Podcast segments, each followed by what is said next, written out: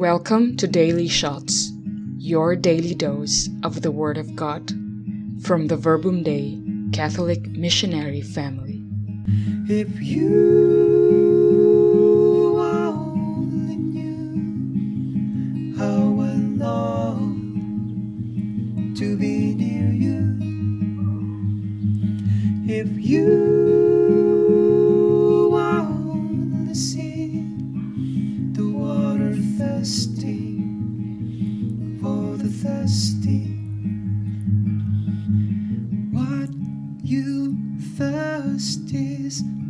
thirsting for you. What you see is seeking you. What you thirst is thirsting for you. What you see is seeking you.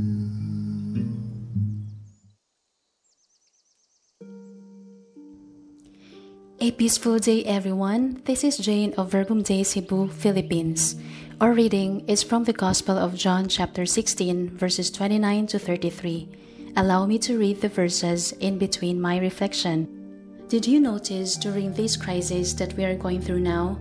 We have a lot of questions, which answers we are so desperate to know, like when will we ever find a cure for COVID 19, which has already claimed many lives? When will this end? How long will we suffer? And sometimes we even wonder does God allow this to happen? If yes, what could be His sole purpose for allowing us to suffer like this?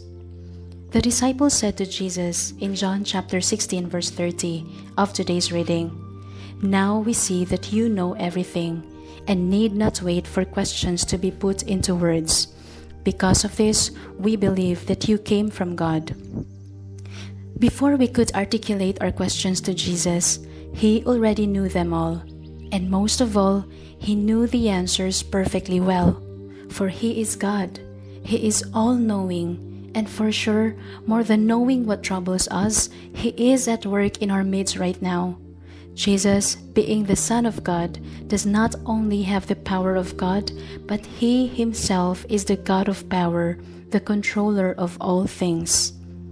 If we believe in Jesus, the God of power, whose only desire for us is a good and beautiful future, who are we then not to entrust our questions, uncertainties, our life and future to Him? What more could we be worried about?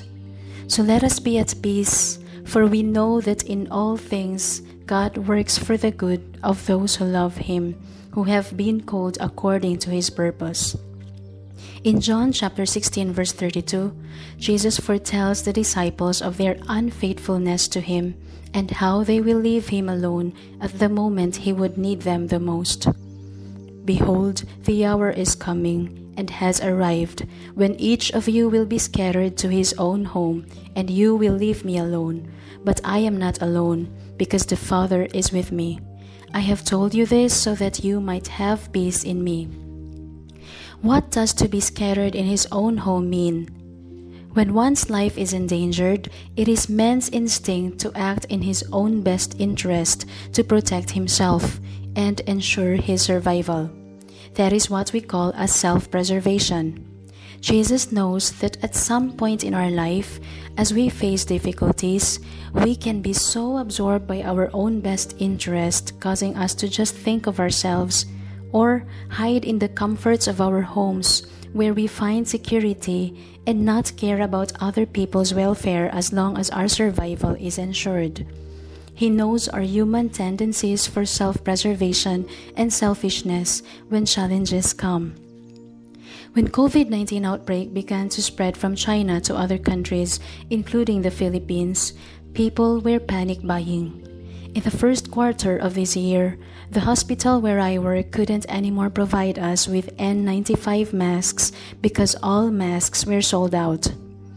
Then, one frontliner friend who works in a public hospital handling COVID patients told me how she and other frontliners were just wearing cloth masks as their protection, putting their own lives at risk because there is shortage of medical grade masks.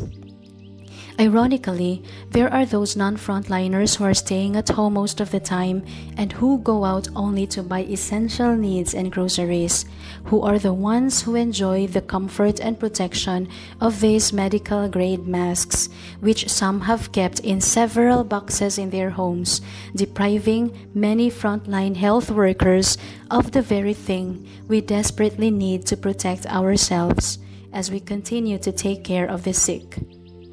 Some people, on the other hand, hoarded plenty of medical supplies, from masks to disinfectants and PPEs, only to sell them later at a much higher price.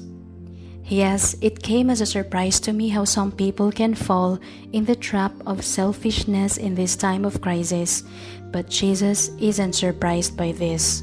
Not at all. In the Gospel of Luke, when Peter promised Jesus that he, being Jesus' best friend, would lay down his life for him, Jesus replied, I tell you, Peter, by the time the cock crows today, you will have disowned me three times. I believe Jesus told his disciples about their disloyalty before it happened, so that they would know that it will not come as a shock to Jesus when they become disloyal and unfaithful. He wants us to know that our weaknesses don't make Him love us less. In fact, where sin increased, His grace overflowed all the more. And Jesus understands completely when our character is tested and when we face challenges. He is not scandalized by how we respond to such situations. Jesus assures us that even when all else fails, even when his trusted friends betray him and leave him alone, he never will be alone, for the Father is in him. And this is the same invitation that Jesus wants us to have to find our peace in the truth that no matter what happens, we are never alone. No matter how much turmoil there is in this world, His peace still reigns. Peace isn't the absence of trouble, but it is the presence of the Savior in our troubles.